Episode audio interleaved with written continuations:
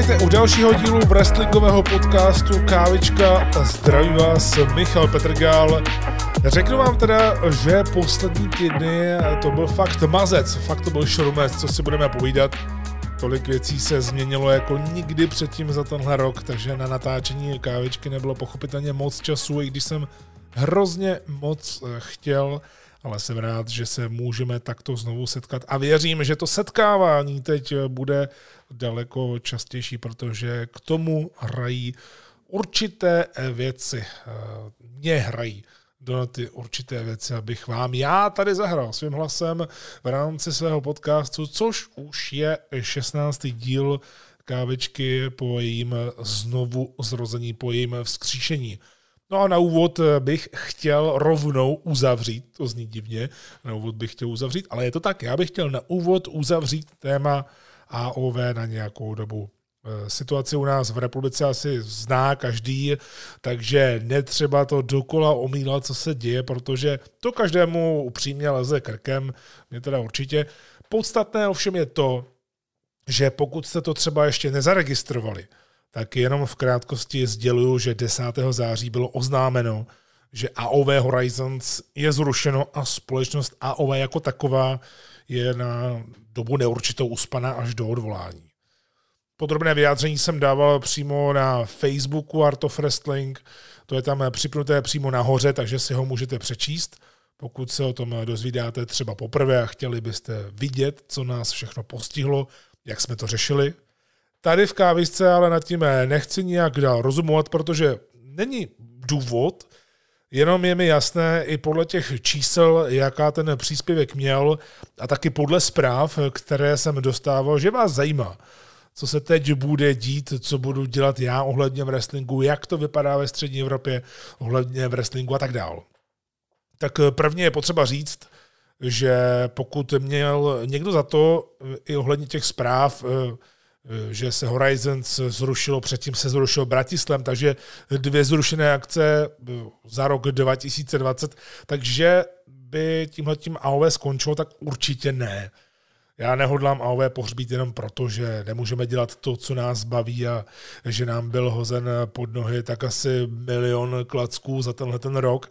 Jenom prostě nemůžu dávat žádné zároky, co kdy a jak, Eh, takže to může být za půl roku, může to být za rok, kdo ví. Proto ani nechci spekulovat, slibovat a tím pádem nechci ani udržovat AOV na sociálních eh, sítích naživu momentálně, protože když jsou akce a jakákoliv eh, další činnost AOV v nedohlednu, tak není důvod. Ne, že by vás to nezajímalo, ale kam by to vlastně vedlo, protože bychom jenom vydávali něco, abychom něco udrželi naživu, protože já stejně vím, že lidé se vrátí, až eh, tedy bude oznámeno, že se něco děje, eh, že se něco vrací. Eh, každopádně ono to opravdu ale neznamená, že se nebude vůbec nic dít. Já si týden po uspání AOV napsal takový seznam, co všechno chci dělat ohledně AOV, zatímco bude spát, co všechno chci připravit, udělat a tak dále.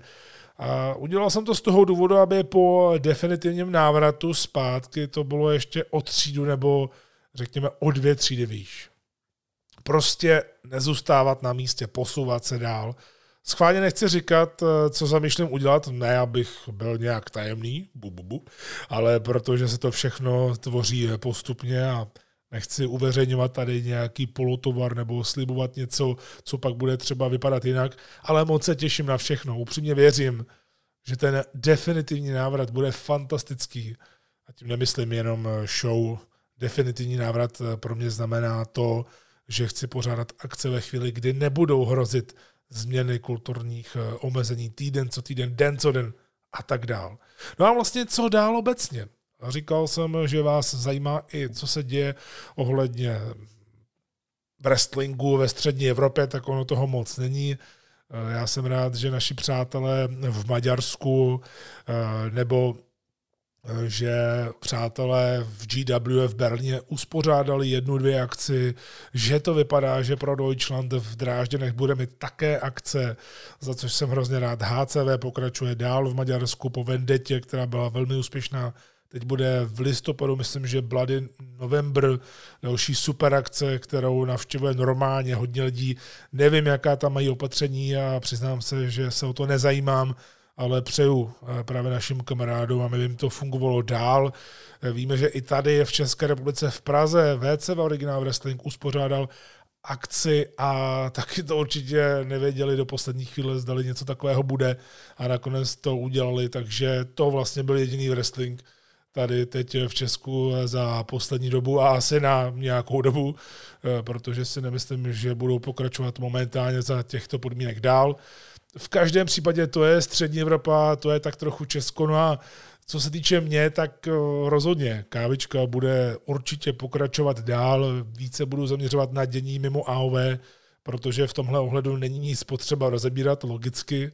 Eh, já jsem si dodělal studio tady doma, ještě mě čeká nějaké vyladění, to je vyladění ala kutil tím trochu, tak jsem na to hodně zvědavý. Čili wrestlingová kávička a pak i ta budoucí nevrestlingová kávička, Eh, tak tohoto všechno bude nadále přistávat do vašich mobilů a počítačů. A jak jsem říkal na začátku tohoto dílu, eh, tak teď po nějaké té logické Eh, odmlce, protože poslední eh, podcast, poslední díl, myslím, že byl někdy v srpnu, ještě s Matějem jsme dělali takový speciál týden po 14. dílu, tak je to logické, protože to přesně bylo to období, kdy to bylo úplné šílenství a víme, že eh, lidé byli i trochu vyděčení, že se třeba něco děje, že zase další pauze, žádná pauza od kávečky nebude, určitě ne. Já se snažím wrestling sledovat poměrně často, někdy to jde, někdy to nejde ale od toho je vlastně dnešní díl, protože bych se chtěl věnovat něčemu, eh, co si myslím, že si zaslouží právě tu pozornost a tak nějak eh, se uvést do těch dalších dílů, protože bych teď rád eh, navazoval ty kávečky na sebe, tak aby to mělo nějakou souslednost a neříkám, že je budu přinášet každý týden, to už jsem říkal, že teď momentálně není na pořadu dne právě z toho důvodu, co už jsem předtím sděloval. V každém případě já si vzpomínám, eh, že před nějakou dobou padl požadavek, abych se víc věnoval WWE, jelikož v posledních dílech nedostala tahle společnost moc prostoru, což je pravda jednoznačně s tím souhlasím. A já už jsem říkal déle, že je to nesledovatelné, ostatně od návratu kávečky, i když jsem dělal recenze třeba v Wrestlemany a podobně, tak jsem říkal, že minimálně týdenní televizní díly takže opravdu není potřeba nad tím ztrácet čas. Jenomže to se změnilo. Něco se tady změnilo. Budeme říkat tomu tak, že něco se změnilo. A myslím si rozhodně, obzvlášť tady v tomto prostoru, kde vy víte, vy pravidelní posluchači víte, že já vždycky se snažím vytáhnout z něčeho i negativního, to pozitivní, tak abychom furt jenom nemudrovali, abychom jenom furt na něco nenadávali, ale abychom si to užívali, což je to nejdůležitější na takovýchto eh, koníčcích, jako je právě wrestling, tak abychom si to nezhnusili, tak eh, myslím si, že tady právě je na nejvíc fér a spravedlivý se věnovat WWE v pozitivním světle, podobně jako jsem to udělal u Impact Wrestlingu, který jsem vám doporučoval sledovat od Slammiversary. A jsem hrozně rád, že eh, pár lidí mi i napsalo, dalo najevo, že si to opravdu pustili a že to od té doby sledují, což je fajn protože já jsem to tak cítil, že tam byla nějaká změna, eh, protože ta změna tam u Impactu probíhá už dva roky, ale ta změna k tomu, aby člověk, když už něco ztrácel a říkal si, já nechci nad tím ztrácet čas, tak mi řekni, co mám dělat. No tak eh, člověk řekne nějaké období, sleduj to od toho a nebudeš litovat a u Impactu to tak bylo, Impact jede. Ještě by něco tak potřeboval poladit, eh, aby lidi dávali větší pozor, ale jinak ta kreativita tam rozhodně je a jsem hrozně za to rád. Impact tady dnes nebudu rozebírat a právě to je ten důvod, proč, jelikož eh, ten wrestling teď jde docela hodně, vzhledem k tomu, že už ty společnosti si zvykly na to, jak to mají pořádat a tak dále. O tom se také dnes budu bavit, eh, co vlastně udělala WB a tak dál. Tak eh, vlastně oni jedou, oni se nezastavují a furt se něco děje takže to je pro nás dobře, abych na to chtěl právě navázat i tím, abychom s tou kávečkou zůstávali aktuální a třeba si rozebírali týdenní eh, týdenní epizody nějakým způsobem. V každém případě. Eh, mluvil jsem o Slammiversary, Slammiversary hmm, tak teď si myslím, že podobně jako předtím Impact si to i WWE určitě zaslouží, protože došlo ke změnám a my si to můžeme dát do několika rovin, vážení přátelé. No, asi největší problém s eh, WWE, kromě teda dlouhodobých potíží s bookingem, byl od startu pandemie Areal Performance Center, PC. Eh, ne tedy eh, korektnost politická, ale Performance Center. Upřímně řečeno, na takový kolos, na tož ještě bez diváků, nebo s těma divákama ale NXT, tak to prostě vypadalo divně. To jsme taky rozebírali i když jsem říkal, že ono se to dá sledovat, ale člověk se na tom uh, musí najít to své, jenomže eh, je to těžké. Ale já nepopírám to, že snaha určitě byla, byť AW převálcovala WWE právě v tom období bez diváků. Každopádně u této společnosti Vince to pravděpodobně nešlo moc dlouho eh, sledovat. Sám jsem to zažil, já jsem to prostě nedokázal sledovat. Eh, ani highlighty třeba z Raw nebo SmackDownu na internetu, protože na YouTube je to a top desítka. Bylo to strašně těžké to v tom prostředí sledovat, protože nejenom, že to prostředí se neměnilo, to čertovem, protože u AW na Dynamitech se to taky moc neměnilo, byť to vypadá úplně jinak. To vypadá jak nebe dudy. Ale oni se neměnili ani protagonisté, protože jich tam bylo málo a to hodně dlouhou dobu člověku to začalo lézt trochu na mozek, tak eh, to vypouštěl. A upřímně, eh, můžeme si dát eh, jasně roku na srdce, tak WWE byla vždycky o pompéznosti a ta tam prostě chyběla, protože se nejednalo o velkou halu a je mi jasné, vzhledem tomu, co se dělo kolem WWE, tak že Vince a jeho tým určitě sledovali, co se právě děje kolem, co dělá AEW, New Japan a další organizace a prostě jim to nedalo. Prostě jim to nedalo. No a oni museli udělat něco, čím řeknou, hele, jsme furt tady, čus. A odpovědí byl uh, Thunderdome. Neboli pronajeté MV Center v Orlandu na Fordě, tedy hala, kde jsou momentálně, no momentálně ne, to bych byl idiot, ale kde jsou normálně show a pay-per-view WWE. A vznikla z toho vizuální a virtuální nádhra, eh, která najednou WWE vrátila lesk. Lesk, který prostě nešlo udělat v Performance Center. WWE šla cestou třeba NBA, ale zašla ještě mnohem dál, jako vždy protože prostě musí být ve všem nejlepší a ohledně právě té prezentace to říkají i všichni, že třeba v WrestleMania to je prostě nejlepší entertainment, pomočka sports, entertainment, pomočka sports, prezentace vůbec. Prostě vedle Oscarů se právě prezentace WWE live shows, a teď nemyslím house shows, ale live shows, tak se obecně považuje ve světě za top.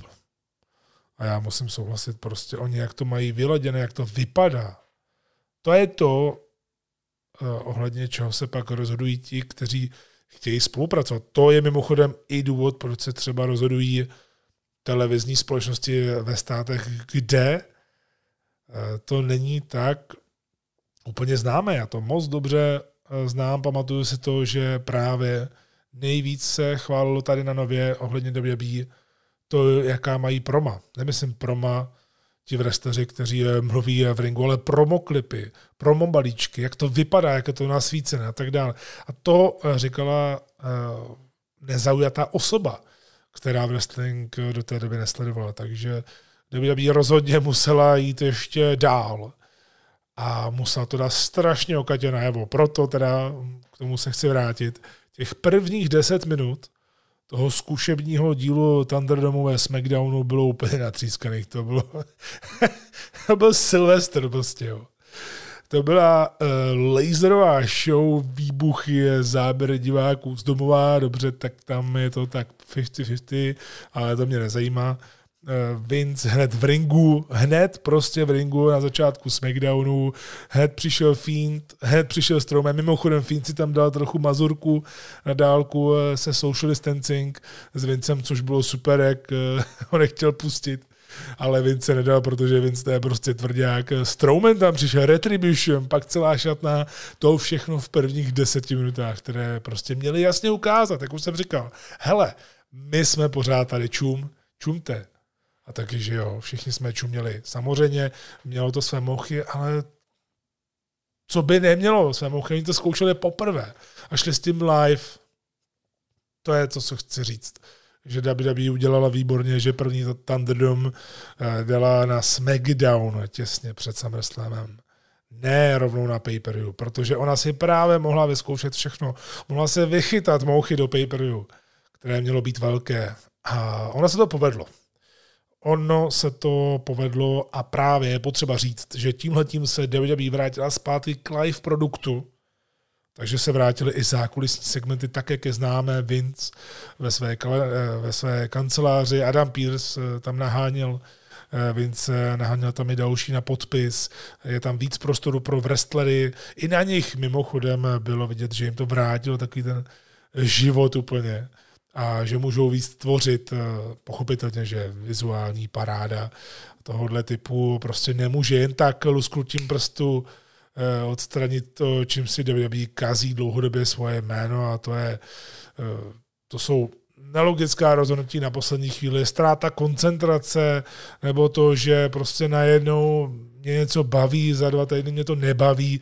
My to známe, však eh, to omíláme pořád dokola. My víme, kde je zhruba problém v WWE a prostě my si myslíme, že víme, jak to vyřešit, ale 100% nevíme, jak to tam prostě probíhá eh, v zákulisí, kolik tlaku tam vyvíjejí akcionáři a tak dál prostě. Ale o tom tady nebudeme mluvit, protože to není ekonomická kávička dnes, je to úplně jiný typ kávičky, takže eh, proč já tady vlastně mluvím o WWE?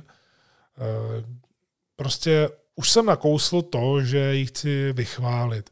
To neznamená, že bych ji teď chválil úplně nějak nekriticky, řekněme, ale chci právě naopak vyzdvihnout ty velmi zajímavé body, na co by se člověk měl zaměřit, když už řekl třeba letos v roce 2020, ale já na to seru, já prostě na, já se na to nebudu dívat. Je to úplná žumpa, já se prostě na to nebudu dívat. A hodně lidí odešlo i normálně od wrestlingu, to víme. A AEW trošku ty lidi zase vrátila zpátky, to taky víme ale je vždycky dobrý, když tam je nějaký ten parťák, i když je to třeba konkurent, protože právě pak to funguje, protože oni se špičkují a z toho vzniká ten produkt na obě strany. Já, já myslím, že tam je víc faktorů, že určitě AW tomu taky pomohla, ale je potřeba to vnímat tak nějak dlouhodobě, že to prostě nemůže jít že teď je Thunderdome a hned to teď, všechno to teď bude super. Ne, tam už byly eh, určité indicie, že to je fajn, právě v Performance Center, ale prostě člověk to tam ne, že nevidí, ale moc to nevnímá. Ale právě díky té pandemii a díky tomu, že mnoho epizod bylo přetočených, tak eh, to je něco, co jsem už v jedné z minulých káveček říkal, že WWE to paradoxně mohlo pomoci. Nad rámec tedy všech těch změn, že Paul Heyman byl vyhozen z pozice kreativního ředitele Raw a tak dále, to je jedno, ale že je to mohlo uklidnit, protože oni nemají house shows, oni nikam necestují a teď se mohou věnovat právě jenom produktu.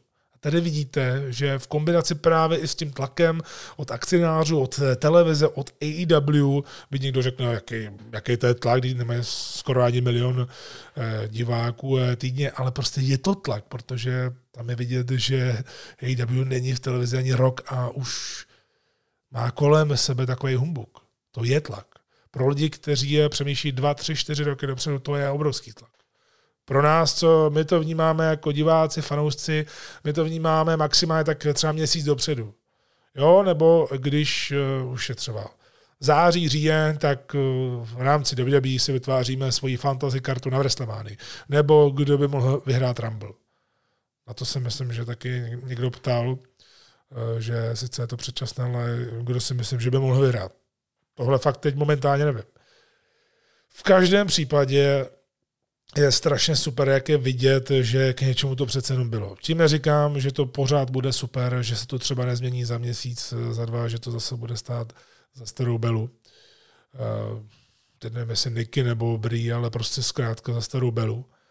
Ale ta vaše otázka, podobně jako u toho Impactu, kterému jsem věnoval kávičku, a tak od kdy sledovat WWE, když jsem se na to vykašlal a nesleduju to hrozně dlouho, já říkám od SummerSlamu. Pust si SummerSlam. Protože já říkám, hlavní je to, že konečně ani velké akce WWE nemají šíleně dlouhou délku. Díky bohu. Uh, I když samozřejmě ono to částečně kvůli covidu, ale stejně tohle je taky cesta. Prostě ty lidi neunavit. Teď my, eh, kteří jsme byli na mnoha živých sledovačkách v noci, to můžeme potvrdit, prostě není dobrý nápad eh, dát paperu 6-7 hodin. To prostě není dobrý nápad. A to ani v kolektivu, kde je dobrá nálada, kde se lidi znají, třeba popíjejí nebo tam hrají nějakou hru u toho, není to dobrý nápad to dělat takhle dlouhý. Takže SummerSlam. Já to nebudu dělat nějak recenzensky, ale prostě to udělám tak nějak na pohodičku, že to že vytáhnu z toho, co se dá. A samozřejmě taky řeknu i nějaké další názory k tomu, co se tam momentálně děje. A věřím, že se k něčemu dopracujeme. Tak eh, co se týče SummerSlamu jako eh, takového, tak první tři zápasy pay-per-view části SummerSlamu byly takové předehřívací. Měli jsme tam eh, takovou první část příběhu Asky, Bailey, Sasha Banks, Eh, což tedy je příběh, eh, který já jsem si tak úplně nedokázal předtím představit, že by mě ještě zajímal. A sice pravda, že mě moc už nezajímal, protože jsem mu nevěnoval pozornost, ale musím říct už takhle dopředu, že to vygradování a ten zlom byl provedený velmi dobře a že nás to vlastně zase v tom příběhu posouvá do další kapitoly, takže ten příběh bude pokračovat dál. Ale s úplně jiným narrativem, s úplně uh, jiným pocitem to bude směřovat dál. Street Profits proti Andrade, Andrade Mu a Angelovi Garazovi, tak je, on je to dobrý zápas, protože všichni čtyři jsou skvělí pracanti, byl to takový atletičtější souboj, ale kdo se díval trošku na tu PCR, kde právě Street Profits hlavně v RO, tedy museli neskutečně makat, protože tam nebylo moc lidí. Stejně jako Andrade, Angel Garza, celkové Zelina Vega, tak byli hodně sprofanovaní, takže tak nějak to člověk nevnímá. A ten třetí zápas byl zase No DQ Loser Leaves WWE match. Mandy Rose versus Sonya Deville. U nich dvou, u nich dvou uh, bych si neřekl, že by mě to taky zajímalo, ale tady je potřeba říct, že je to přesně ukázka toho, že WWE umí investovat čas do nějakého dlouho, eh, dlouhodobého příběhu. To je jedno, jestli si vám třeba nelíbil nebo vás nezajímal, ale tady je vidět, že tam byla ta investice, protože oni mají, respektive oni mají spolu nějakou minulost, eh, ta tam byla zapracována, jel se nějaký příběh skrze Otise, Dolfa Ziglera a tak dále a teď prostě dojeli to, eh, co mezi sebou měli. Nejdřív to mělo být her versus her. To eh, klasicky po WWE eh, najednou zmizelo z té grafiky a najednou z toho byl no DQ loser leaves. Budíš asi tam došlo na to, že ani jedna s tím nesouhlasila, nebo nevím, co se tam mohlo stát, ale je to jedno. Podstatné je to, že prostě WWE investovala čas do nějakého dlouhého příběhu a udělala i konec.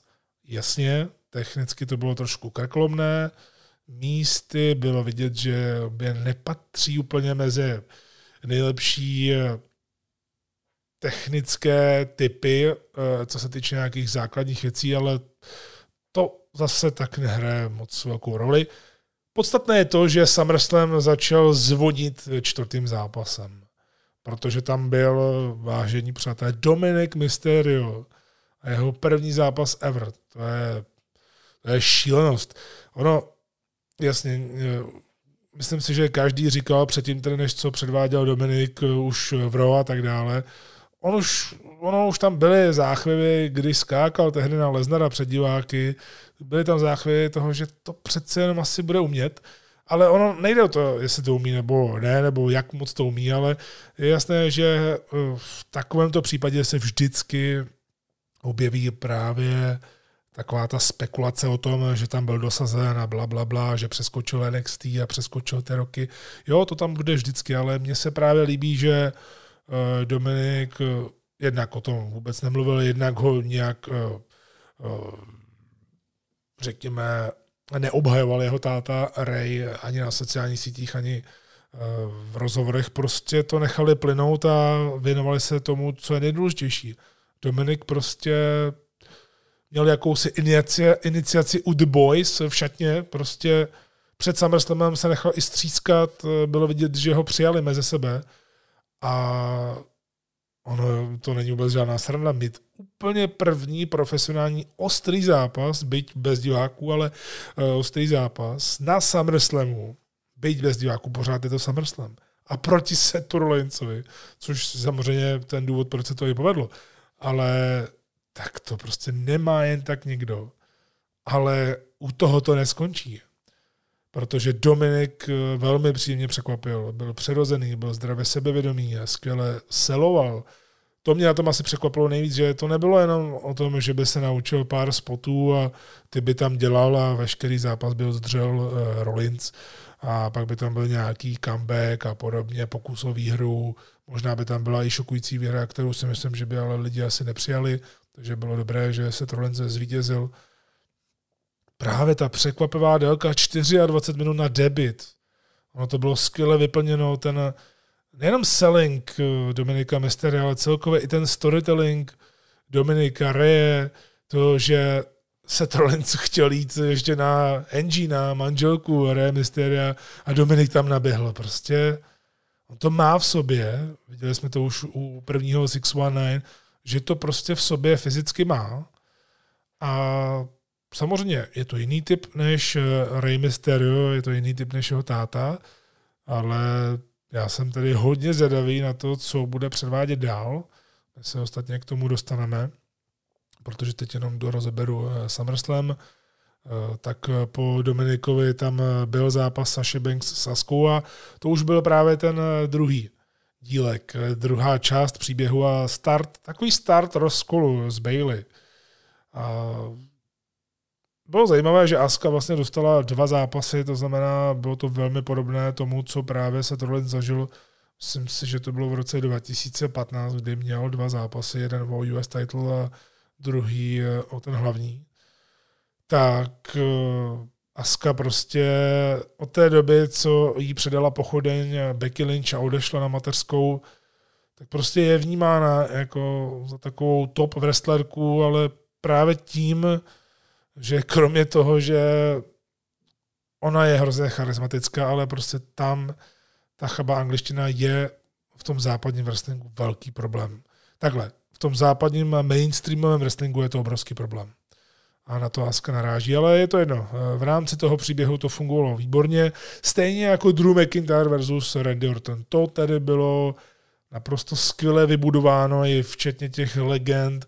Orton navázal na výborné období po Edgeovi, který se bohužel zranil, jinak by asi eh, ta cesta Randy Hortona v letošním roce vypadala jinak. Každopádně on obnovil Legend Killera, obnovil Punt, eh, McIntyre, který bohužel on spadl vlastně s, tím, s tou svojí eh, nadvládou eh, šampiona právě do té éry bez diváků, ale právě jak eh, se to přestěhovalo do Thunderdomu, tak tam si teprve uvědomíte nejenom fyzicky, jak je Drew McIntyre obrovský, jak je velký, jak je mohutný, jak vypadá jako zvíře, ale on teď právě díky Thunderdomu vypadá daleko líp. Podobně tedy jako předtím, když měl spor s Lesnarem před diváky. Je to prostě velká hvězda, měl by táhnout celou tu společnost. Ten zápas byl výborný po psychologické stránce, po stránce dramatu, bylo to také hodně uvěřitelné, oba dva umí dělat uvěřitelné zápasy, tak Randy Orton to je fantastický worker, ať už si o něm eh, myslí, kdo chce, co chce. To, že je asi pravděpodobně top heel letošního roku do příchodu Romana Reince eh, a jeho řádění, tak je stoprocentně pravda ale prostě ty jeho pohyby, to, jak dokáže napojovat chvaty, jak se pohybuje v ringu, jak ví, co dělat, jak to načasovat, tak to je prostě nádhera sledovat a do toho krásně doplněno druhém, druhém McIntyrem. Takže Randy Orton se vrátil zpátky zase do main eventu. Je vidět, že prostě mu dáte cokoliv a on s tím eh, může pracovat a že pořád hlavně má super tělo i v tomhle eh, v tomhle věku a po takové strašné době, když on debitoval v roce 2002, to je 18 let a pořád vypadá strašně dobře. No a na závěr Brown Strowman, The Fiend, eh, tak tady se mi líbí, že ta hlavní linka, ať už tedy Eh, Findovi uškodilo předtím to vítězství na Hell Cell, nebo respektive to, co se dělo tedy s Rollinsem předtím, než se Rollins zbláznil, ale že Finn dostal titul, pak o něj přišel s Goldbergem, Farabi, tak eh, i přes všechny tyhle ty věci eh, se mi líbí, že ta hlavní linka kolem Finda zůstává stále stejná. To znamená, že kdokoliv přijde do styku s Findem, tak se změní. Viděli jsme to třeba u Daniela Bryana, který přišel o vlasy, vrátil se, aby se pomstil a Braun Strowman, ten se v podstatě zbláznil a stalo se z něj monstrum, mimochodem taky bez vlasů. Už je. A k tomu všemu je tam ještě vedlejší příběh, který já se teda přiznám, mě táhne absolutně nejvíc, protože to, co udělali s Alexou Bliss, ne, pozor, to, co oni udělali a to, co Alexa a určitě i Bray, ale Alexa udělala s tou svojí postavou, jak to přetočila, ale jak to není násilné, jak je to postupné. Alexa Bliss a její postupná proměna v cosi, Bůh ví, co to bude, jestli se z ní stane převtělená sestra Abigail, to je jedno. Ale to, co se tam děje, je přesně ten důvod, kdyby to takto bylo prolinkováno, kdyby toho bylo prolinkováno vícero, tak prostě se od té obrazovky neotrhnete. To, tohle je paráda. Opravdu je tam vidět, že Alexa má na tohleto talent a jasně to její období z Nicky Cross bylo fajn, bylo to super, mně se líbilo to spojení, ale přece jenom tohle bude.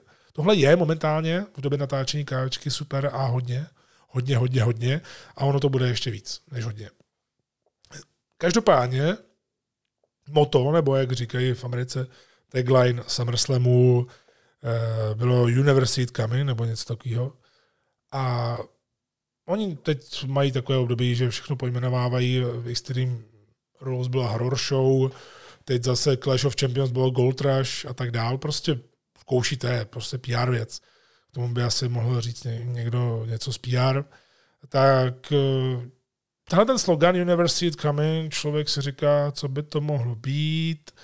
Eh, úplně tak člověk nevěděl, co je tím myšleno. A pokud na to nezapomněl ještě do konce show, tak se říká, hele, tady se ještě vlastně nestalo nic, co bych já vlastně neviděl. Takže co to vlastně bude? A nakonec to tedy bylo jasné. Návrat Romana Reince zpátky a kolem toho hodně otázek, protože Reigns se vrátil hodně překvapivě tedy. Samozřejmě tomu právě pomáhá to, že diváci ho neviděli, jelikož ti virtuální diváci doma mají uh, ten samý signál, jako máme my, co se na to díváme doma u televizních obrazovek. Takže nikdo neviděl, že tam prostě Reigns přiběhl. A bylo to super udělané, protože on zlikvidoval oba dva.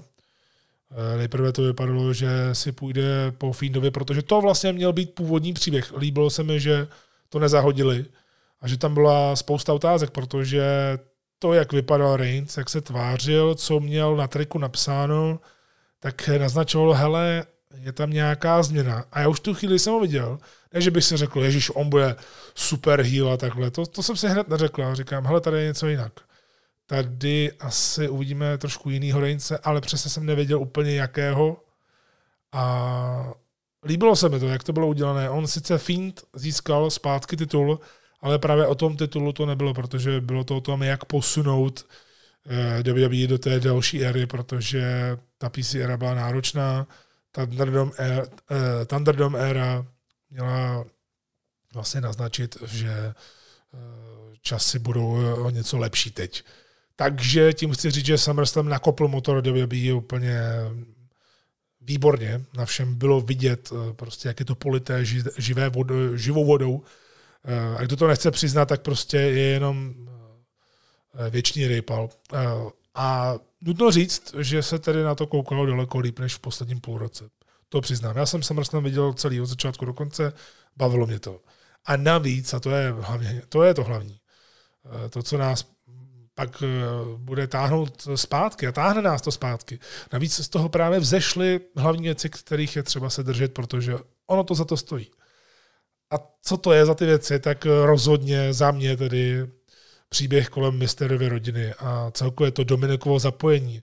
Pak eh, si samozřejmě Dominika Ray splnili sen, byli tak týmem, měli zápas proti Rollinsové Murphymu, další dobrý match. Dominik byl ve Street Fightu, navíc se tam zapojila dcera Alia s Murphym, to se teď hodně řeší i na internetu, kdy se řeší, proč dělají storyline, kde je 19-letá holka s 32-letým chlapem. Ale já říkám, jo, jo, teď tohle se prostě řeší ve společnosti, tak pojďme na to, ale hlavně to bylo překvapivé.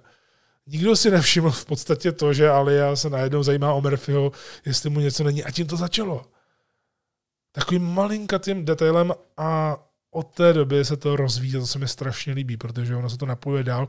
Někdo by řekl, hele, to už je strašně dlouho, mě už Mysterio a Rollins, mě to prostě nezajímá, ale ono se tam odkrývá daleko víc věcí a já chci vědět, kam to povede, jestli třeba Murphy bude očištěn, jestli Murphy se zbaví Rolince, nebo naopak Murphy stáhne Alia, což eh, teď asi k tomu tak vede, ale to právě my nevíme. Tam může být ještě další twist, že by třeba Dominik zradil tátu.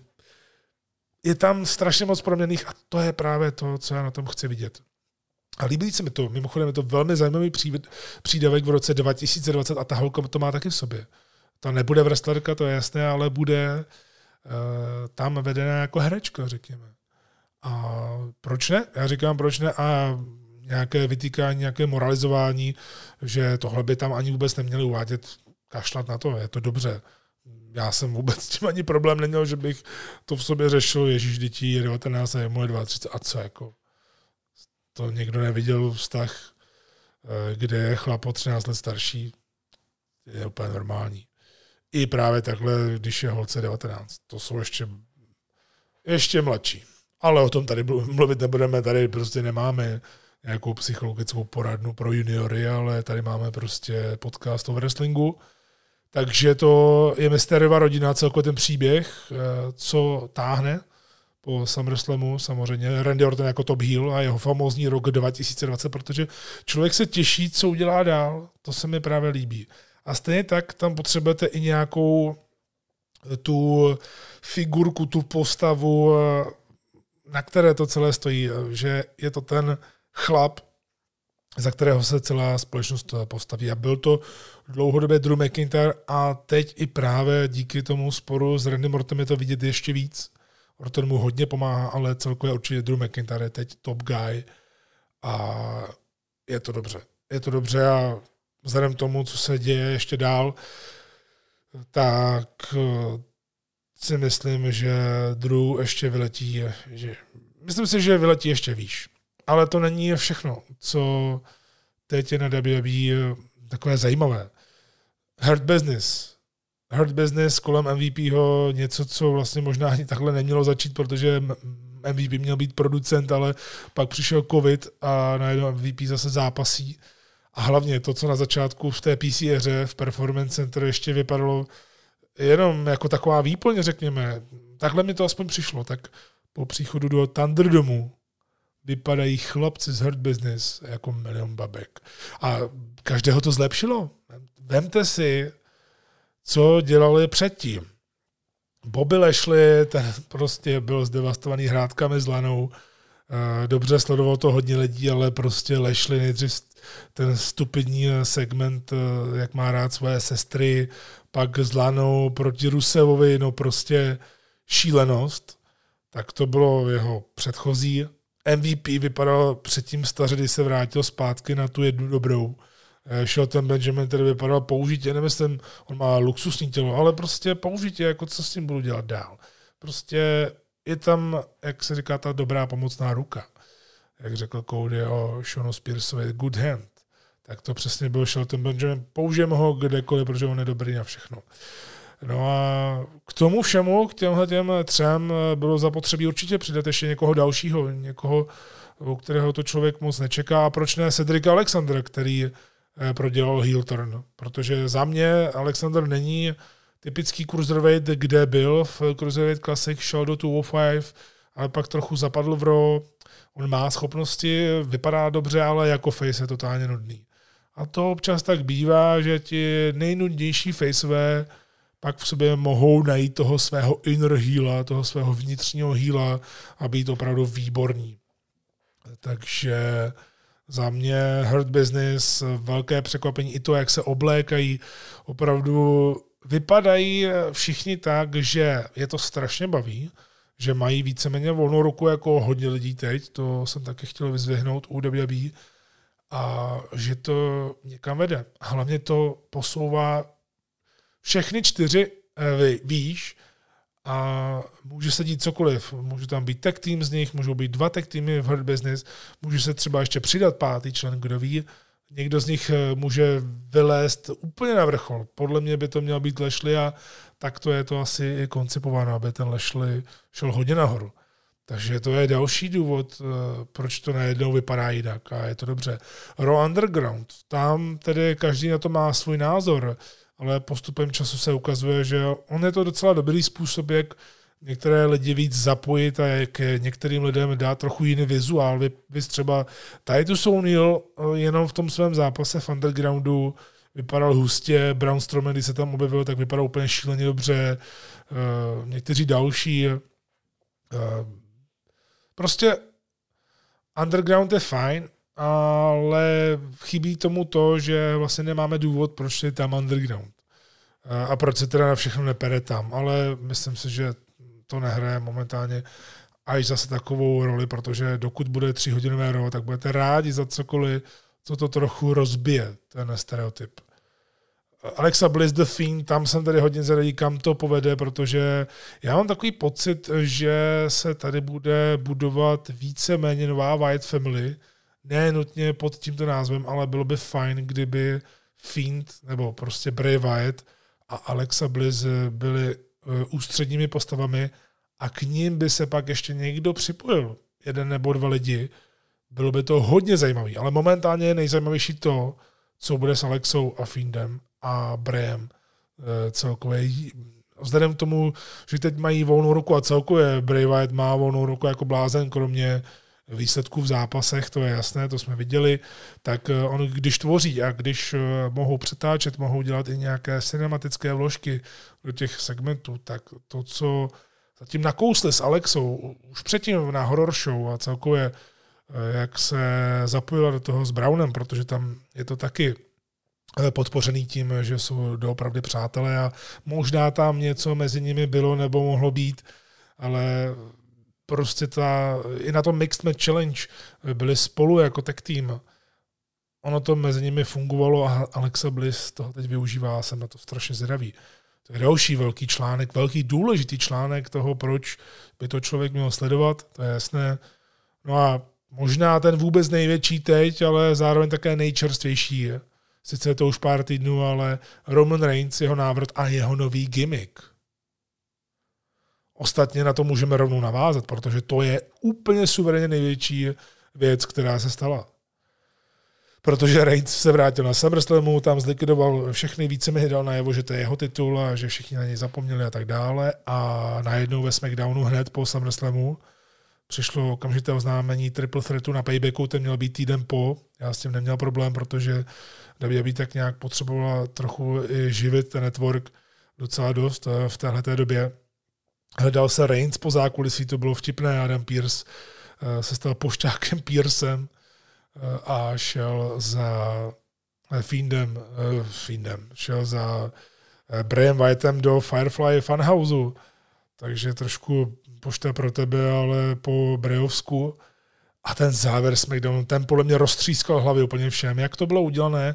Jasně, Adam Pierce to jak čuměl někam, takže viděl jasně Heymana v tom zákulisí, ale to je jedno. To je takový detail. Ale to, že kamera na, na závěr SmackDownu zabral na Heymana, že sedí vedle Reince, ten se šklebí a Heyman řekne Reincovou hlášku Believe Dead, tak nejenom, že vidíme, že Heyman zase něco dělá, a když Heyman něco dělá, tak eh, to prostě vždycky něco znamená a vždycky z toho něco vznikne. A tady je vidět, že je tam velký vliv. A ostatně už to teď můžu říct, že Roman Reigns to sám prozradil, protože teď dělá milion rozhovorů a dělá je strašně uvolněně. Právě díky tomu, co se teď všechno stalo. A on právě říkal, že jednak teda těch pět měsíců, co absentoval, tak do že mu celou dobu platila, takže vůbec na nikoho neplival. On to nikdy tak ani nedělá, vždycky byl věrný a prostě se šel starat o svoji vlastní rodinu, měl o ní, eh, měl o ní starost, to je jasné, a měl starost o sebe, protože prostě prodělal leukémii a celkově nemá úplně takové zdraví normální, jako třeba my, tak on prozradil, že právě to spojení s Heymanem eh, byl jeho hlavní hnací motor, proto aby se vrátil a jeho podmínkou bylo, že prostě musí být Hill že musí být heel. A to, že to Vince připustil, je vidět, že je teď opravdu ochoten dělat cokoliv, aby to přetočil, aby WWE najednou zase byla eh, zajímavá, aby nepadala ta sledovanost, aby se lidi z ní nedělali pořád jenom srandu, ale aby to také byla společnost, eh, na kterou by se nemělo vlastně zapomínat. Protože ta společnost má dobré lidi, jenom horší období, uh, nějakou dobu už tedy. Takže na závěr SmackDownu to bylo poměrně jednoznačné sdělení, že tady uh, Roman Reigns bude opravdu trochu jiný. A jasné heel potvrzení bylo na paybacku, kde tedy lidi to možná trošku odsuzovali, jak to bylo postavené, ten zápas, podle mě to bylo super, že konečně se vlastně udělalo to, že když se rozmlátil ten ring, jak spadli Fiend a Strowman, Eh, tak že se vlastně pak ještě zápasilo, protože najednou přišel Reigns, protože podepsal tu smlouvu. Byl to takový money in the bank bez money in the bank, ale bylo to hlavně jasné sdělení, že je ochoten udělat všechno pro to, aby on byl na vrcholu. Stejně jako, že WWE je ochotná udělat všechno pro to, eh, aby to fungovalo dál, že je ochotná se změnit, že to nešlo x let právě s touhle postavou a teď už to najednou jde, tak je jednoznačný důkaz, že tady se prostě něco děje. I payback za mě se prostě povedl. Nebylo to vyloženě něco extra hustého, ale eh, pracovalo se hlavně na navázání toho, co se udělalo. A všichni čekali na to, po tom, co Reigns sebral Fiendovi titul. Ono to takhle mělo být, ale mělo to být eh, po, respektive na té WrestleManii po ní, eh, to mělo být tak, že Reigns je ten hodný. Takže ono to nakonec vyšlo krásně, nejsou diváci, ještě Reigns teď heel, a ještě porazí Finda, je to prostě ideální načasování a člověk eh, se těšil na to vysvětlení. A Paul Heyman se úplně změnil. Paul Heyman vypadá úplně jinak, eh, chová se jinak, eh, říkal to úplně strašně potichu, jmenuji se Paul Heyman a sloužím tady tomuhle tomu šéfikovi Romanu Reignsovi skoro jako kdyby se ho i bál. Mně se líbilo to, že Heyman zdůraznil to, že to Roman kazí jeho a ne on Romana. To je perfektní zvrat. Tam je vidět, že se prostě něco stalo, že prostě Roman Reigns není Brock Lesnar a Heyman teď má co dělat a hlavně má co dělat s top guyem, protože Roman Reigns eh, samozřejmě tímhle tím už začal potvrzovat to, že takhle by měl být eh, top guy, že to trvalo nějakou dobu, ale došli, došli jsme tam. A my jsme tam opravdu došli. Byla to skvělá příprava i na to, co se mělo eh, dít pak. No a já to trošku přeskočím, protože jsme teď v té rubrice, kdy říkáme všechny ty věci, co vlastně vám mají říct, proč byste tomu měli dát šanci, proč byste to měli nějakým způsobem sledovat, eh, zajímat se o to, tak eh, to byl nový gimmick Romana Reince, to trošku přerušíme a ne sice úplně důvod, proč byste to měli sledovat, ale Retribution, není to úplně super duper, ale je to taky velký téma. Retribution se nám trošičku odmaskovala, je to taky předmět eh, nějakých posměšků, že Dominik Dajčikovič je, já říkám Dajčikovič, protože prostě nebudu říkat to americký, eh, tak je T-Bar, eh, Shane Thorn z bývalých TM61 je Slapjack, mám pocit, a Dio Madden, bývalý spolukomentátor uh, Raw, který byl prohozen Lesnarem, tak je Mace a Mia Jim a Mercedes Martinez zůstávají takhle, myslím, jménama, i když to nebylo úplně tak asi oficiálně potvrzeno a Trošku to schodilo tu auru, co to mohlo mít, ale hlavní je to, že tam je pět nových lidí, hlavní je to, že Dajikovič teda vypadá strašně dobře. Mace teda fantasticky, tedy Diomedin, ten vypadá jak zvíře. A hlavně tedy Dajikovič eh, na Twitteru hlásí neskutečně. Ten, samozřejmě něco je úsměvné, ale opravdu on se toho nebojí a je vidět, že buď je to kvůli gimmicku Retribution, že jdou proti WWE, ale nebo je to prostě celkově, že ta atmosféra se tam uvolnila, že mají ti wrestleri víc toho povoleno, jak tedy na Twitteru, tak i právě v tom tvoření před obrazovkou, takže určitě dobře, ale tady o tom moc tak ani nemůžeme mluvit, protože Retribution se teprve rozjíždí a Myslím si, že by to ani nebylo uh, tak moc férové to teď nějak rozebírat, když ani ne- nemíníme vlastně, co se bude dít dál, jak budou zápasit. Podle mě to směřuje k tomu, že bude Survivor Series 5 proti 5 a Retribution půjdou v pěti lidech proti týmu Drew McIntyre. Tak se to myslím, uvidíme, jestli to bude pravda nebo ne. Ale tohle to není všechno, protože tohle to jsou hlavní věci, ať už tedy hodně dobré nebo eh, průměrné, tak jsou tam i vedlejší kousky, protože viděli jsme, že po zranění eh, je najednou eh, Big E sám za New Day a je tady možnost udělat singles run, protože Big E je na to určitě připravený a Big E je podle mě příště velká hvězda, která je připravená i na main event WrestleMania v budoucnu stoprocentně za mě. Takže jsem to tak trochu vnímal jako zkoušku pro něj, že by se třeba mohl dostat jako první do titulového zápasu proti novému šampionovi Reignsovi ale lidi si tam udělali docela dobrý troll, teda lidi. WWE si udělala docela dobrý troll na lidi, protože vůbec nikdo nečekal, že se do bitvy o budoucího vyzývatele zapojí Jey Uso. Takže za mě super a hlavně Jey Uso teda to vzal hodně zodpovědně a e, z toho tech týmového wrestlera, kdy sám on se ptal, proč já, když, proč já mám mít takhle nahoru tolik levelů, když e, znám jenom tech týmový wrestling, ale za těch pár týdnů opravdu nám ukázal, že obzvlášť proti Reincovi v tom eh, samoánském příběhu, že je připraven na to jít výš, jít možná eh, mimo svoji komfortní zónu a klobouk dolů předtím, ale to si ještě řekneme v rámci krátké recenze na Clash of Champions, eh, které proběhlo teď uplynulou neděli.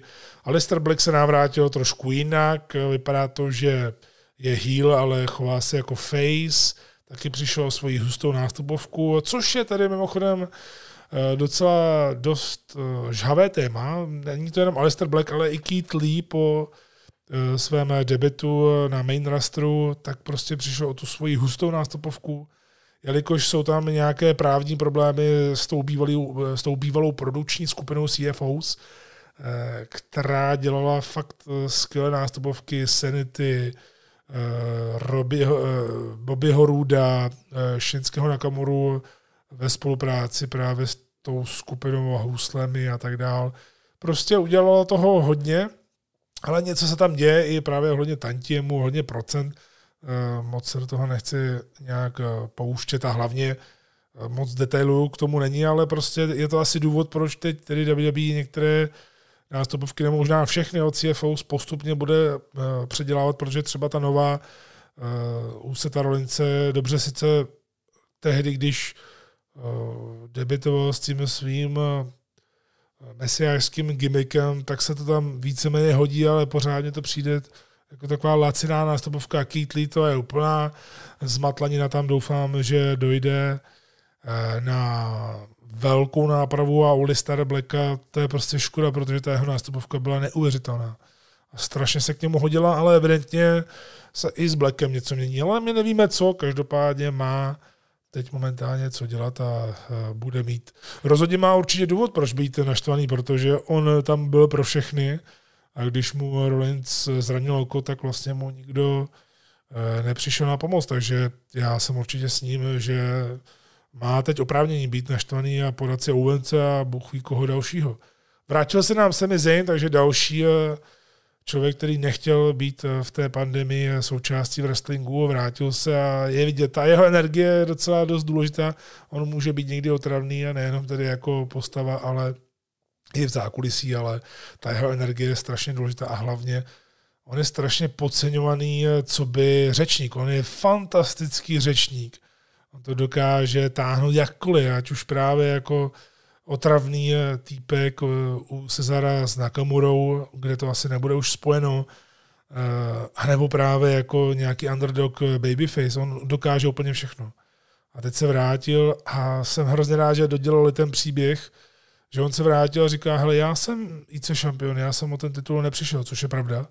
No a nakonec eh, víme, že ten titul získal zpátky. To je další element. Bailey, Sasha Banks, hodně dlouhý příběh, trošku je právě v pozadí těch větších příběhů, ale dokázalo se to nějak udržet a teď to bude pokračovat dál v rovině, že Sasha je ta hodná a Bailey je ta zlá, tedy přesně naopak, než si lidi mysleli, že to bude předtím, tedy než Bailey loni, myslím, Hill turnovala, změnila se úplně kompletně.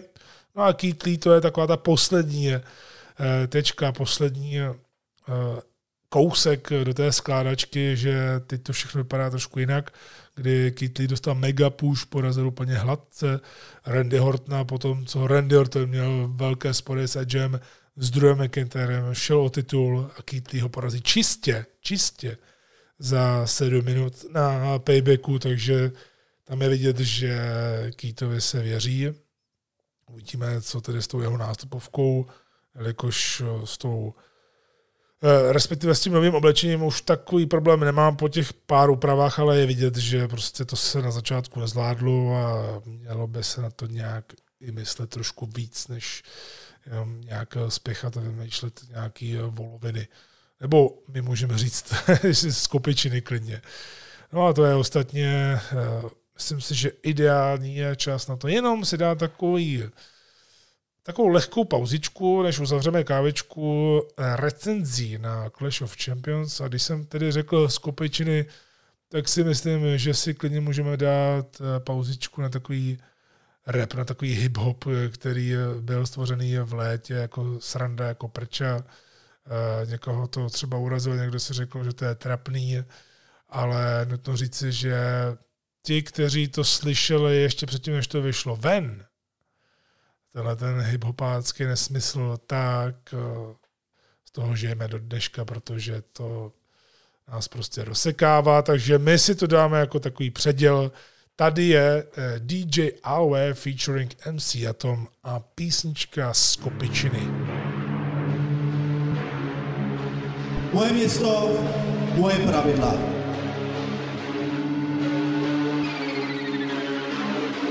Na co? Proč? Z kopičiny. Proč to dělat? Z kopičiny. Proč? Proč? How do you feel right now? A já chci My Ellen. Skop, skop, skop, skopičiny.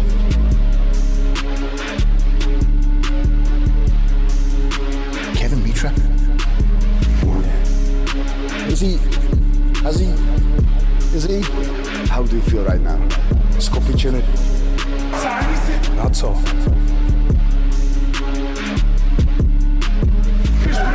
Půjde skínka do lochu.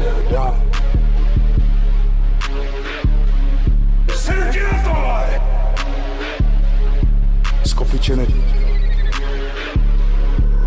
Si! Já. How do you feel right now? Sáhni si! Dostačí, máš. Proč to dělat? Kevin Mitra? How do you feel right now? Jsem ti na tohle! Baldo. Půjde skínka do lochu. Takovou pičárnu.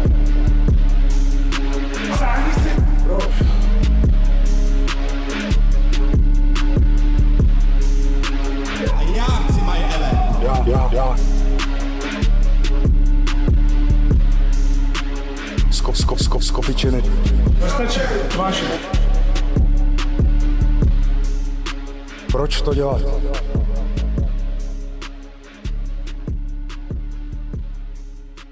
How do you feel right now? Proč to dělat z kupičiny? Eh, Tak eh, tohle to byl song, který vznikl v létě a určitě taky vysvětlení pro ty, kteří třeba si říkají, co to znamená, tak je to vlastně takový výnětek z těch asi nejstupidnějších hlášek, které vznikly, nebo celkově zvlášek, které nám přišly prostě jako takové památné právě z toho vnitřku AOV, to znamená, ať už tam byl Atom z Kopičiny nebo Robert Krupár se svým tradičním How do you feel right now.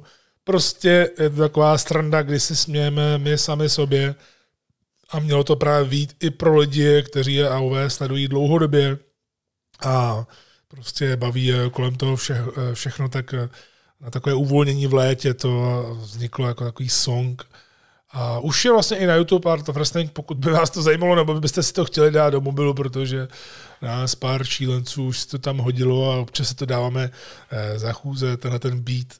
Je to prostě eh, sranda, samozřejmě není to asi pro každého, ale tak to prostě bývá. Eh, my na závěr kávičky si dáme report z Clash of Champions, recenzi takovou menší a tím zakončíme dnešní díl. A jsem hrozně rád, že si zase takhle můžeme společně popovídat, nebo respektive, že eh, můžu něco říct. Tak pojďme rovnou na to, eh, Clash of Champions, nebo takhle, já ještě řeknu předtím, jelikož Kavička s Michalem to pořádala, tak eh, ještě předtím chci říct, že v době, kdy to bylo ještě relativně normální, tak 5.9. jsme udělali po 17 měsících, přátelé, po 17 měsících jsme udělali sledovačku, živou sledovačku v noci a bylo to na AEW All Out pay-per-view, to znamená ze soboty na neděli, bylo to příjemné, protože to mělo tak 3-4 hodinky, to sledování, ale tentokrát jsme do toho zapojili i víc věcí. Dělal se turnaj v WWE 2K20, dělal se také vůbec poprvé wrestlingový kvíz pod vedením kvízového mástra Matě, kterého jste mohli slyšet tady ve speciálním eh, díle kávečky, tak on chodí na všechny možné kvízy, pub kvízy a prostě ho to strašně baví, tak jsem mu říkal, hele, udělej to. Ty jsi na to ten eh, správný člověk. On to udělal. A za mě to prostě byl highlight eh, celé té sledovačky, celého toho wrestlingového večera, protože ten kvíz byl fajn, ty týmy, které se utvořily, byly vtipné, všichni se dobře bavili, i vítězové byli rádi, že třeba se jim mohli zaplatit drinky, o to taky šlo. Pak byla typovačka o peníze, e, vítěz dostal 700 z toho price poolu, že typoval nejlépe z All Out. Prostě byl to dobrý večer, alespoň to tak všichni říkali, užívali si to, bylo nás tam zhruba nějak 15, takže jsme chtěli v tom pokračovat dál, právě jak jsem říkal, už trošku jenom jsem naznačoval, protože jste se hodně na sledovačky ptali, i právě takhle skrze kávičku, a víme, že to lidi bavilo, i když tam pořád bylo start, stop, start, stop.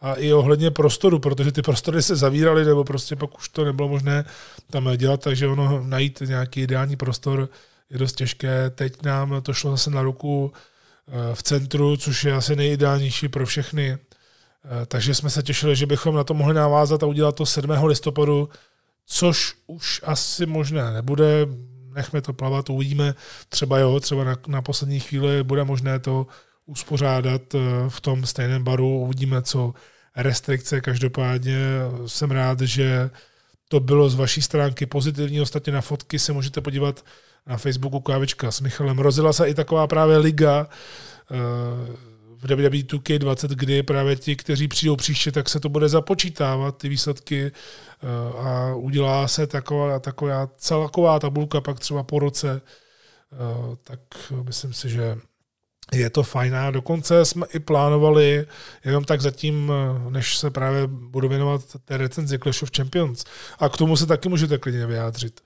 Když budete chtít, tak jsme tak nějak právě ti, kteří pomáhali organizovat tuhle tu sledovačku, protože jsme byli ve čtyřech, eh, jsme to organizovali, což je super, že každý měl to své, eh, tak jsme si říkali, že bychom mohli zavést jen tak nějak nezávazně, ne nějak super extra pravidelně, ale právě nějaké takové, řekněme, retro večery v wrestlingu, aby člověk pořád nemusel chodit na ty sledovačky jenom v noci a pak byl úplně z toho vyplesklý, i když teď je to aspoň ze soboty na neděli, předtím to byla neděle až pondělí, což je horší pro pracující a studenty, to je jasné. pokud si tedy neuděláte dovolenou nebo prostě rodinné důvody, víte, jak teď bych na vás chtěl nejradši mrknout, ale nejde to, tak na vás mrkáme také audio. Počkej, jak by to možná... Ne, není to slyšet to mrknutí. To je jedno.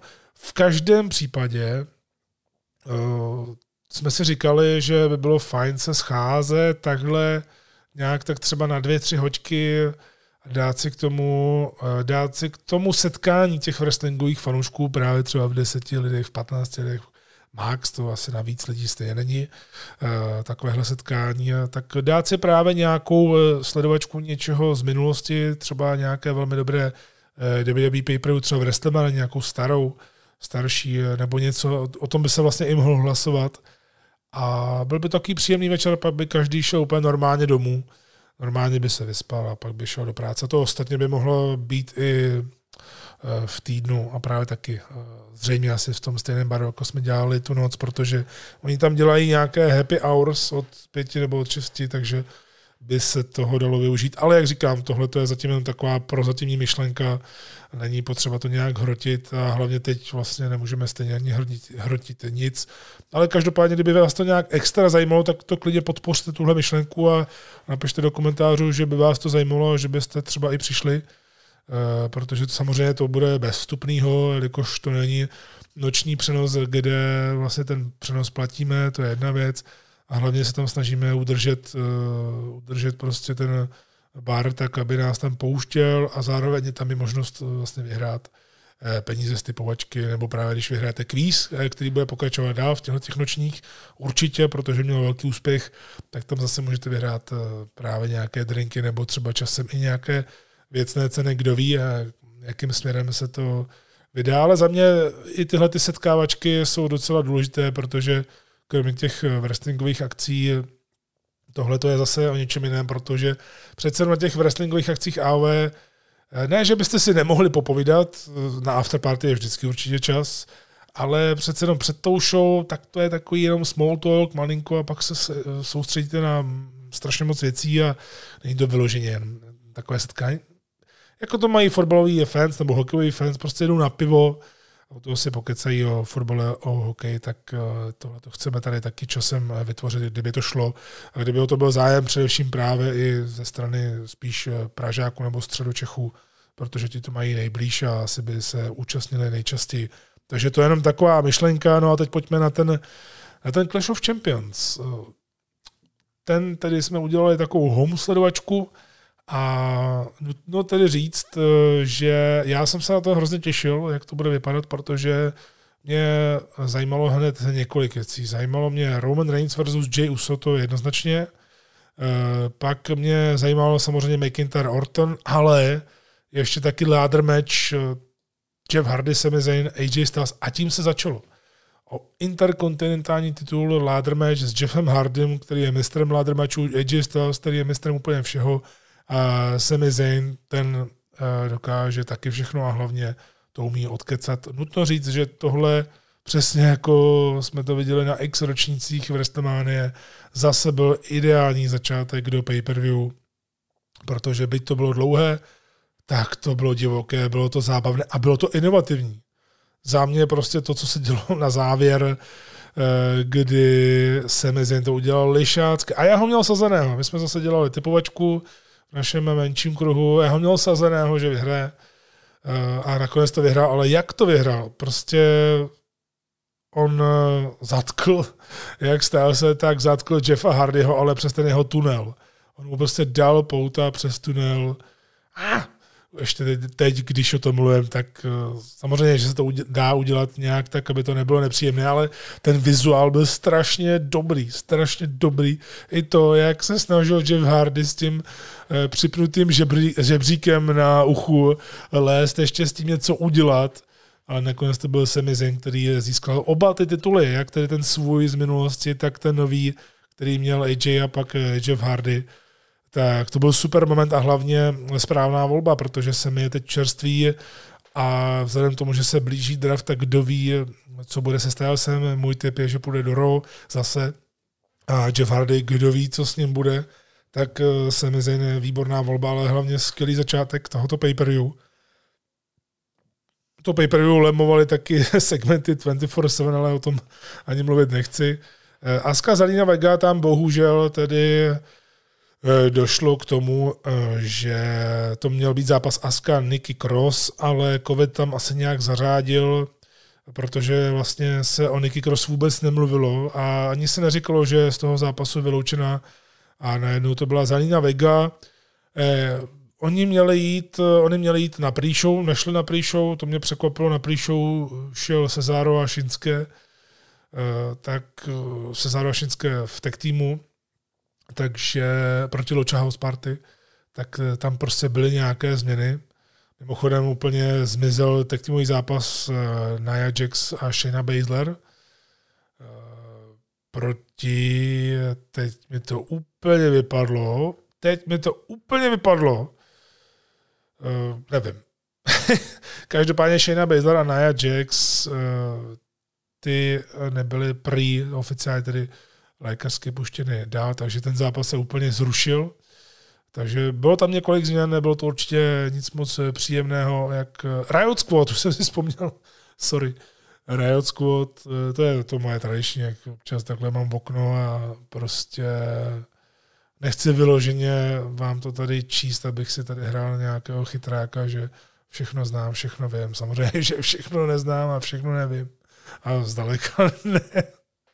A, ale spíš všechno popletu, bych eh, tak tvrdil. Ale eh, prostě rozhodně to nebylo nic moc příjemného. Aska vyhrála náhle, eh, bylo to víceméně jasné, že musí vyhrát nějak dominantně, ale Zelina dostala možnost. Zelina dostala možnost být nejenom manažerkou, protože my víme, že ona zápase to umí, vypadá dobře a ještě k tomu navíc ona mluví skvěle, takže myslím si, že tenhle ten zápas spíš fungoval jako taková příprava na to, že Zelina po draftu by mohla hrát časem nějakou velkou roli i v ženské divizi, což by bylo docela fajn. Eh, Bobby Lashley, Apollo Cruz, taky další zápas, který jenom dohrával eh, to, co bylo mezi Apolem a Hurt Business, nic extra, bylo to fajn. Eh, Spíš to bylo tak, že asi tenhle ten spor už končí a že se bude pokračovat dál. No, když jsem hovořil o Street Profits a Andrade Angel Garza na SummerSlamu, tak to samé platilo pro Clash of Champions nějak extra. Mě ten zápas nezajímal, bohužel tedy skončil předčasně kvůli zranění uh, Angela Garzy. Já jsem si původně myslel, že má něco s hlavou, že si třeba přivodil otřes mozku, ale nakonec uh, to byl problém s nohou, takže Street Profits uh, obhájili, obhájili docela po krátkém zápase, takže docela neštěstí je takhle na závěr, ale ono je to víceméně jedno, protože vždy si z toho odnášíte nějaké momenty. Uh, Bailey versus Aska, tam uh, jsem si byl stoprocentně jistý, respektive tedy, já se omlouvám, já jsem to úplně poplet. Eh, ona měla být Aska versus Zelina Vega normálně, to byl normálně oznámený zápas, který měl být na Príšu a byl na main kartě. A Bailey měla jít proti Nikki Cross a šla místo toho kvůli covidu proti Asce, takže tam měla dva zápasy. Teď je to správně. Ale dostal jsem se k tomu takhle, když jsem eh, tak nějak teď viděl tu kartu, jak je eh, proti sobě, tak jsem si vlastně uvědomil, že jsem to otočil. V každém případě u tohohle zápasu mi bylo úplně jasné, že tam bude diskvalifikace, protože tam si to můžou dovolit. A ona opravdu přišla a Sasha Banks to samozřejmě nemohla nechat jen tak a tady stále platí to, že ať už byly tech týmové šampionky, nebo teď Bailey je šampionka SmackDownu už dlouho, tak stále platí to, že ten příběh u nich je přednější než ten titul, nebo předtím než ty tituly. Ale jsem zvědavý, eh, kam to půjde dál. Drew McIntyre versus Randy Orton, ambulance match, Eh, když to bylo vyhlášeno jako ambulance match, tak eh, jsem si tak nějak říkal, že to je gimmickový zápas, eh, že je to možná udělané proto, aby Orton vyhrál, získal titul, ale zároveň, aby McIntyre vlastně nebyl odpočítán. A pořád tam byla ta možnost, že ten titul může kdykoliv získat zpátky. To se nestalo, ale stalo se tam něco jiného, protože celý ten zápas byl lemován. Kromě toho, že měl dobrou postupnou gradaci, ale ve chvíli, kdy se tam objevil z ničeho nic Big Show. Zase jako takové velké dítě, které už nemělo vousy vůbec. To je hezky hladce oholen. eh, tak člověk pak čekal, kdy, kdy přijdou ty další, protože už bylo jasné, že tohle to jsou ty lidi, eh, který si podal Randy Orton, které vlastně posílal pryč, no a pak tam byl Michaels, samozřejmě všichni čekali na Ricka Flaira, jak tam bude, byl tam i Christian, který se do toho zapojil fyzicky, no a Rick Flair vlastně odvezl Randy Hortona pak eh, v sanice, takže on to byl spíše takový hodně vtipný zápas, ne vyloženě tomu, že by se eh, ne vyloženě to, že bychom se mu smáli tomu zápasu, eh, ale nebylo to to, co Orton Edge, protože tam byly emoce, tam bylo drama, napětí, hnus, že to mezi sebou takhle mají osobní, seriózní. Tady to bylo místy docela komické, ale ne v tom vyloženě špatném slova smyslu. Já jsem se dobře bavil.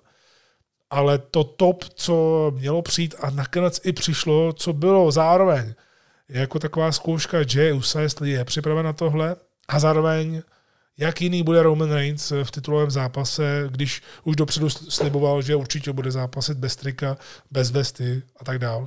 Eh, na co jsme všichni čekali, to je jednoznačně dítě. Roman Reigns už předtím měl super tělo, jenom ho schovával a měl taky super tetování, o kterém jsme všichni věděli, taky ho schovával.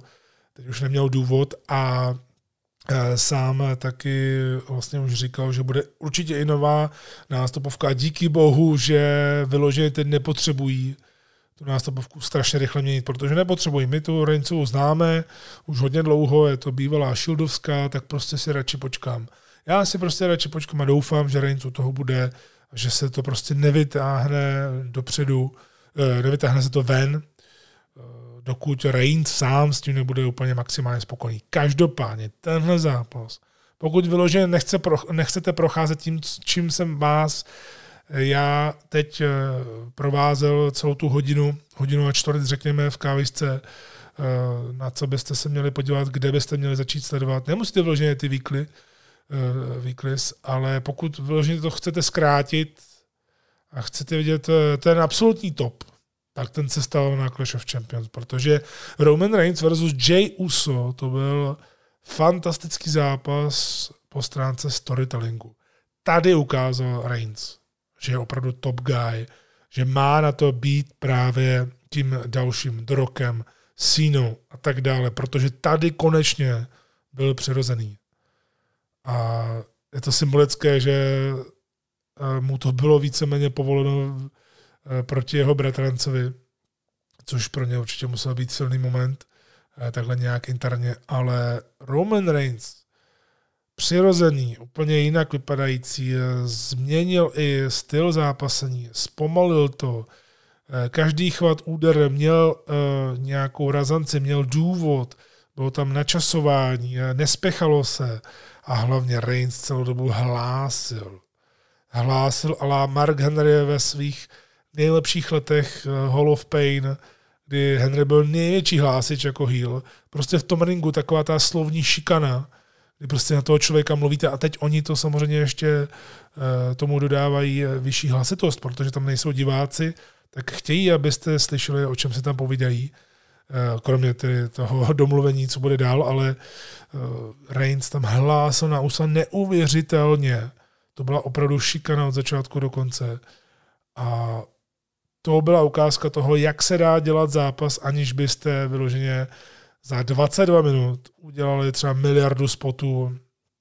Prostě tohle eh, bylo, byla ukázka toho, že Reigns měl vždycky na to být fenomenálním healem, jenom byl strašně dlouhou dobu zavřený ve face roli, ale lidi ho brali jako totálního heala, protože ho neuznávali. Heyman samozřejmě je taky skvělý v této roli a Jayovi eh, to musíme rozhodně tam dát. A Jimmy Uso tam taky přikulhal, zraněný Jimmy Uso. Eh, to, co se tam všechno odehrálo eh, před zápasem, při něm, po něm, jak on chtěl od Usos uznat, že to on je ten hlavní, což víme, kam to spěje pak nakonec, protože ten hlavní je jenom jeden a to je The Rock. A teď po tomhle tom zápase jsem přesvědčený, přesvědčený o tom, že Roman Reigns versus The Rock na stadionu před diváky, na plném stadionu před diváky, jasně, teď vám to přijde jako utopie v současném světě, ale to je zápas, který je zase další, je hoden toho, že to je ten big money match, ale ten právě ten z doby Stone Cold John, uh, Stone Cold uh, The Rock, John Cena, Orton a tak dále. Tohle je obrovský zápas. A Roman Reigns tedy vyletěl několik levelů výš. Je strašně vidět, jak se to nechalo. Jak Roman Reigns je sám sebou. A právě i v těch rozhovorech, co teď dává. On tam spojuje samozřejmě tu heel stránku toho heel, ten heel gimmick teď. Ale on je sám sebou. A prostě takovéhle zápasy určitě chybí. Samozřejmě někdo může říct, že tam se nic nedělo, to byl prostě klasický Reigns, nebyl to klasický Reigns. Tohle byla ta WWF, WWE, která vždy bazírovala na storytellingu, na dlouhém bookingu, na uh, kladení důrazu na detaily. Tady bylo kladení důrazu na detaily jako blázen. Tady byla řeč těla. Tady byla normálně řeč řeč uh, v zápase a samozřejmě pokus o comeback od Jey Usa, který je menší. Roman Reigns větší jako šikanátor. Šikanoval svého bratrance. Přišel druhý bratranec a donutil aby dostal kolem krku ten havajský věnec. Huh, opravdu takhle dobré jsem to nečekal a nepřeháním. Je to opravdu naprosto fenomenální zápas, takže pokud to chcete zkrátit, chcete jenom vidět, cože se to vlastně děje, tak klidně si puste jenom tenhle zápas. Právě i s tou videomontáží předtím. A je vám určitě úplně jasné, že teď je to něco jiného. A nikdo mi nemůže říct, nikdo mi nemůže vyvrátit, že Roman Reigns, jasně, někdo může říkat pořád to samé, Roman Reigns je nudný a tak dál. A nikdo teď nemůže říct, že tohle je same old shit, protože není. Tady kliklo úplně všechno. Prostě to byl main event jako blázen a hlavně to byla ukázka toho, že Roman Reigns je teď fakt šéf. A já teď budu sledovat každý jeho krok, protože mě hodně zajímá, co se bude dít a je evidentní, že teď tedy do toho strká hodně nos a Heyman do toho strká nos a celkově to není takové to, ano pane, udělám pane a bez nějakého dotazu, když tohle nedává smysl. Reigns podle mě teď tam, jako stejně jako Daniel Brandy se vracel, takže měl kreativní svobodu ve SmackDownu, tak já myslím, že Roman Reigns má teď hodně velkou kreativní svobodu. A strašně se na to těším. Takže to je Clash of Champions, jasně, vyloženě celá pay nemusí být úplně super pamatná, ale o to nejde. Důležité je, že si tam pamatujete nějaké momenty, a kvůli kterým eh, vám eh, potom stojí za to, to sledovat dál, takže rozhodně to sledujte. Pokud vás tahle ta kávička namotivovala na to dát šanci WWE, tak budu jenom rád, protože vy sami víte i dle mých zkušeností, jak to dlouho dělám, že jsem předtím psal a tak dále, tak já to prostě neříkám jen tak, že bych se to teď vymyslel a řekl si, že no tak eh, v tomhle díle bude fajn, když pochválím WWE. Prostě já jsem pořád fanoušek i po těch strašných letech a chci být dál fanoušek a chci propagovat to, co je fakt dobré, i právě přesto, že třeba lidi skrze ten internetový hate prostě je moderní na to naskočit, na ten vlak, na ten rozetý vlak a prostě z něj nevystoupit, eh, protože prostě chci být součástí toho stáda a nevidím, co je doopravdy dobré. Tohle opravdu je dobré a zaslouží si to. I když si lidi můžou dělat legraci z WWE a nemusí mít rádi, tak zaslouží si to za ty performery. Si to zaslouží zmínit, co stojí za to. A jsem hrozně rád, že Roman Reigns konečně vystoupil ze své komfortní zóny, i když to asi neměl předtím jednoduché, ale teď konečně můžeme vidět, jaký je v něm potenciál, jaký je v něm velký talent a že to může dotáhnout na tu příští megastar, když právě tam nebude dotlačen vyloženě, nutně eh, na sílu to, co my nechceme, tak teď tohle my chceme, já to chci.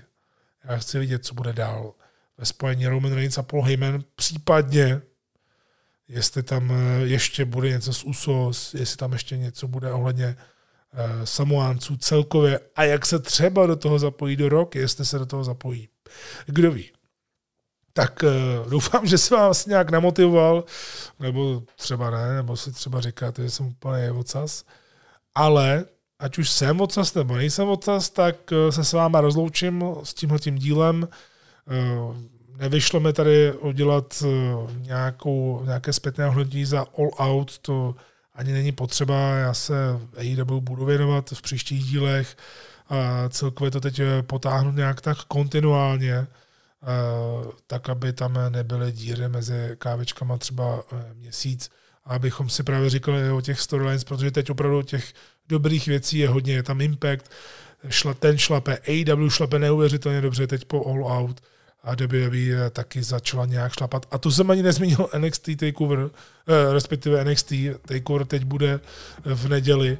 A to jsou pořád jenom tyhle ty společnosti, takže určitě se zaměříme i na něco dalšího. Právě teď probíhá G1 Climax v Japonsku, takže je toho opravdu dost a je to dobře. A trošku jsem to i neznačil, na začátku října 9. nebo nějak tak, nevím už přesně, ale na začátku října eh, bude ten dvojčlený, eh, dvoučlený draft, eh, tak se na to docela zvědavý, jak to bude probíhat, ale věřím tomu, že se spojíme možná ještě před draftem. Uvidíme, jak to bude vypadat i s mým kalendářem na příští týden.